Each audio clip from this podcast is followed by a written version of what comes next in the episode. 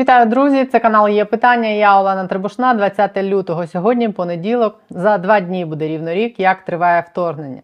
І поява президента США Джо Байдена в центрі Києва сьогодні зранку цього тижня. Я сподіваюся, є ознакою того, що, по-перше, Росія може навічно забути про свої мрії, повернути Україну в сферу свого впливу. По-друге, що рішення про те, що Україна має перемогти, дійсно остаточно ухвалене, і символічними жестами це не обмежиться. Ну і що навколо Києва таки розгорнута така система ППО, що Байден може ходити серед місцям столиці, навіть коли по всій Україні лунає тривога, і американські спецслужби йому це дозволяють. Візит Байдена в Київ, про який я ще з тиждень тому припускала, що він таки відбудеться. З міркувань безпеки тримався в таємниці аж до моменту появи президента США на Софійській площі в Києві. Хоча ранкові затори в столиці і раптово скасований візит Дмитра Кулеби у Брюссель натякали на те, що в Києві чекають саме на президента США. Байден пише Нью-Йорк Таймс, покинув Вашингтон без попередження після того, як він та його дружина повечеряли у ресторані у суботу ввечері. Ще в неділю ввечері Білий Дім оприлюднив публічний розклад президента США на понеділок, в якому Байден все ще перебуває у Вашингтоні, і лише ввечері вирушає до Варшави. Хоча насправді президент США уже в той момент знаходився за півсвіту. Цей візит Нью-Йорк Таймс описує як демонстрацію рішучості американської адміністрації. Видання Associated Press, тим не менш пише, посилаючись на радника з нацбезпеки Джейка Салівана, що Білий Дім сповістив таки Москву про візит Байдена до Києва незадовго до його від'їзду з Вашингтона.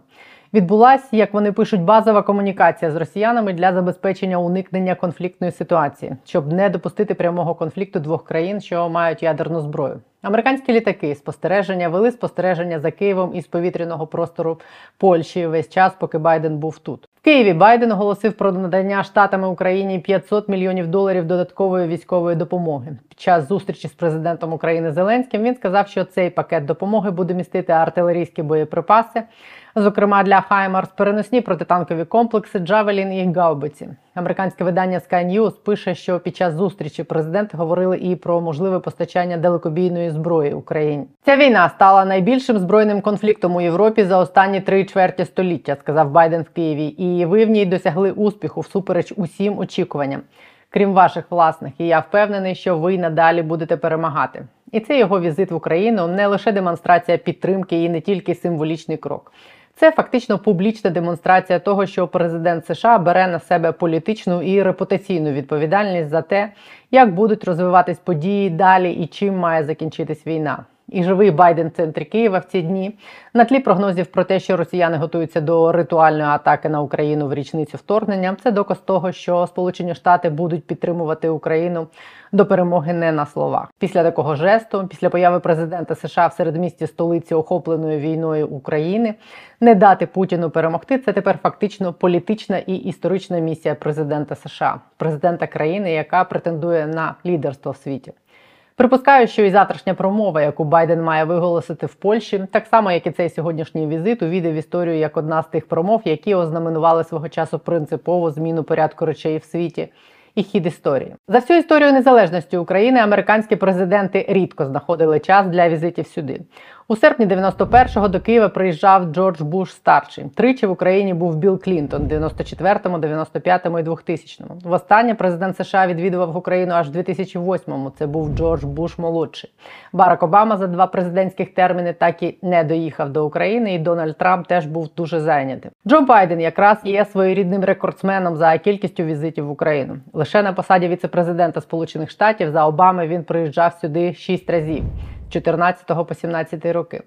В тому числі заохочувати українську владу до змін. Епічна розповідь Байдена про те, як він заохочував в Києві Порошенка і Яценюка звільнити 100% свого, але несумісного зі змінами Шокіна, увійшла в історію особливого українського шляху реформ. Я їздив в Київ 12-13 разів і врешті мав оголосити, що ми пропонуємо ще один мільярд доларів кредитних гарантій. Я отримав обіцянки від Порошенка та Яценюка, що вони вирішать питання генпрокурора, але вони цього не зробили. Я сказав, ми вам не даємо грошей. А вони у відповідь: ви не маєте таких повноважень, ви не президент. Той казав, що дасть. Я такий дзвоніть йому, їду через 6 годин. Якщо ваш генпрокурор не звільнений до того часу, ви не отримуєте грошей. І той сучий син був звільнений.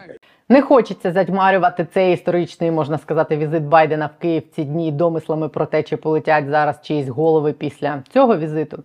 Хоча я впевнена, що тему корупції і боротьби з нею на зустрічі президентів підіймали в першу чергу в контексті контролю за військовою і фінансовою допомогою Сполучених Штатів Україні. В п'ятницю американське видання Wall Street Journal писало про те, що на тлі збільшення масштабів американської допомоги Україні Сполучені Штати хочуть направити аудиторів прямо у зону бойових дій.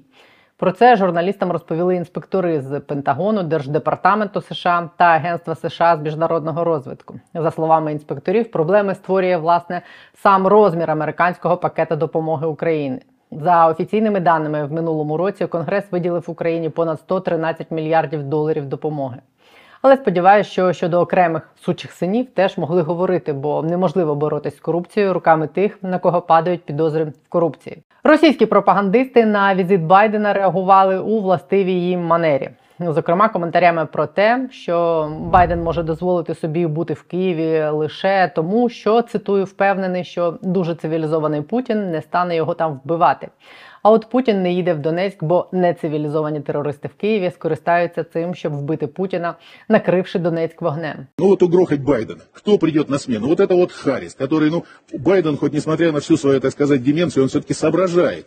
И кое-какие у него ограничители есть. У нее-то вообще никаких Ну, да, ограничителей нет. Вот что ей скажет там Блинкин и Салливан, то она и сделает. Словом, російські пропагандисти у властивій їм манері зі свого повного провалу намагаються для своєї аудиторії зробити історію про російську велич. Але справжня історія про російську велич, точніше про її повну відсутність, відбувалась в ці дні в Мюнхені. В останні дні там проходив важливий захід Мюнхенська безпекова конференція, найавторитетніший у світі форум, присвячений міжнародній безпеці. Там щороку збираються очільники держав, топові дипломати та лідери думок.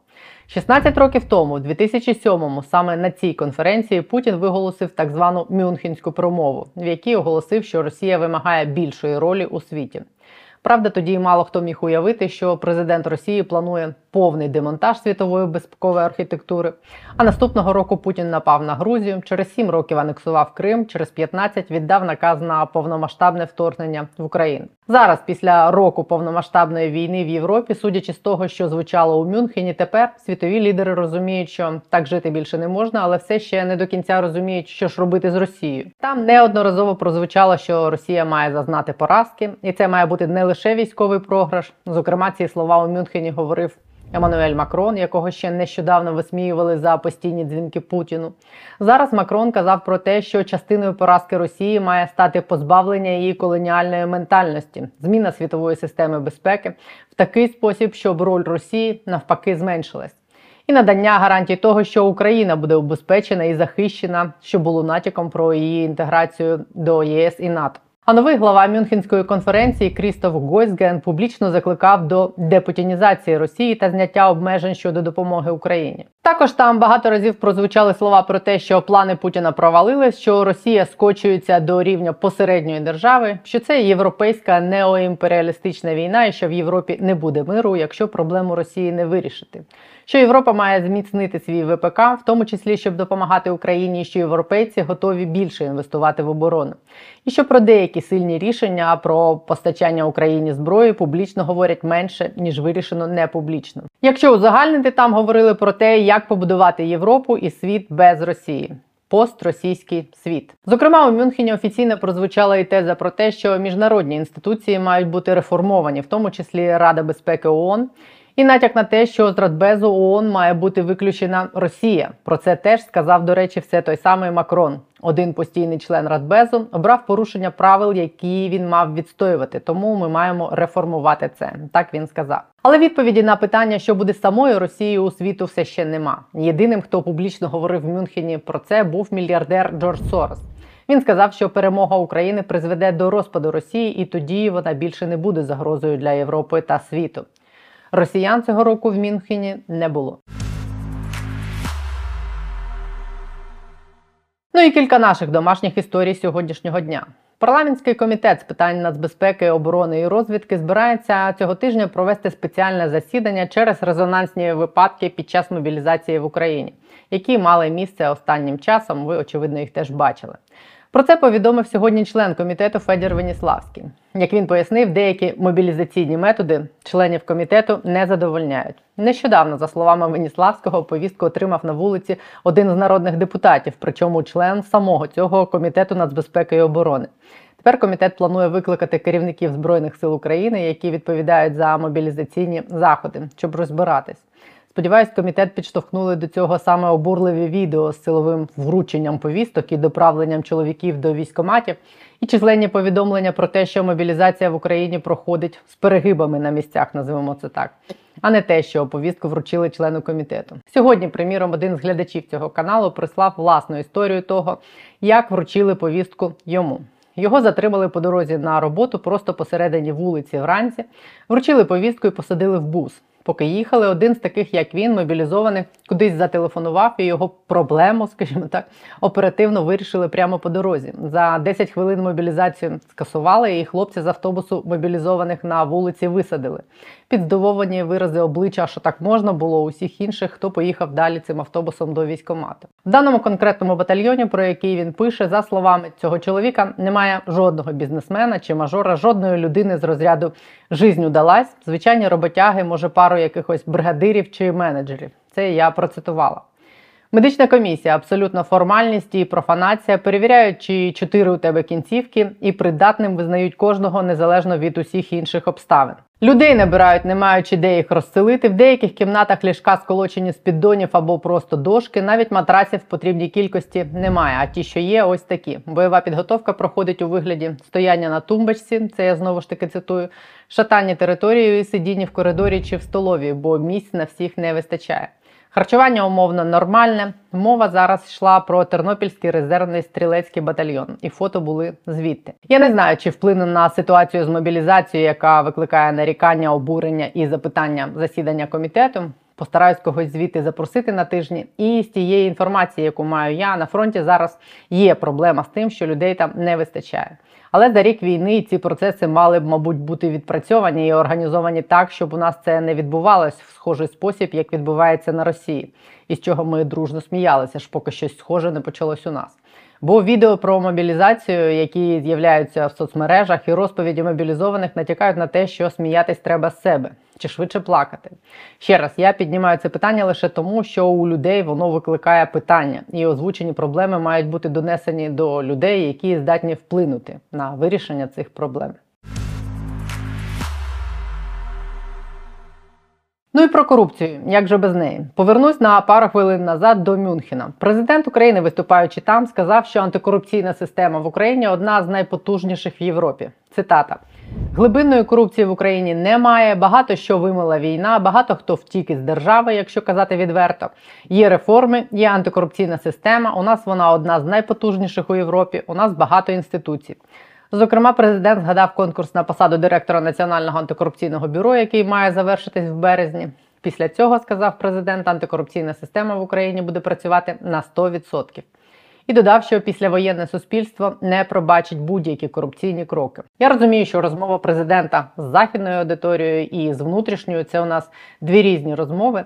Але мені було б важливо розуміти, що і президент цю різницю розуміє, і говорячи це, розуміє, що суспільство роздратоване тим, що глибинна корупція, попри його заяви, є в Україні. І корупційні кроки суспільство не готове пробачати вже зараз, а не після війни. Найяскравіший доказ тому це вимоги суспільства покарати винних в корупції в Міноборони, які ніяк не вщухають. У нас тут, звичайно, може і бульбашка на каналі, але судячи з реакції бульбашки на нескінченну історію з контрактами Міністерства оборони, заміною заступників міністра суспільство не задовольниться. Тим більше, що проблема з закупівлями досі не вирішена.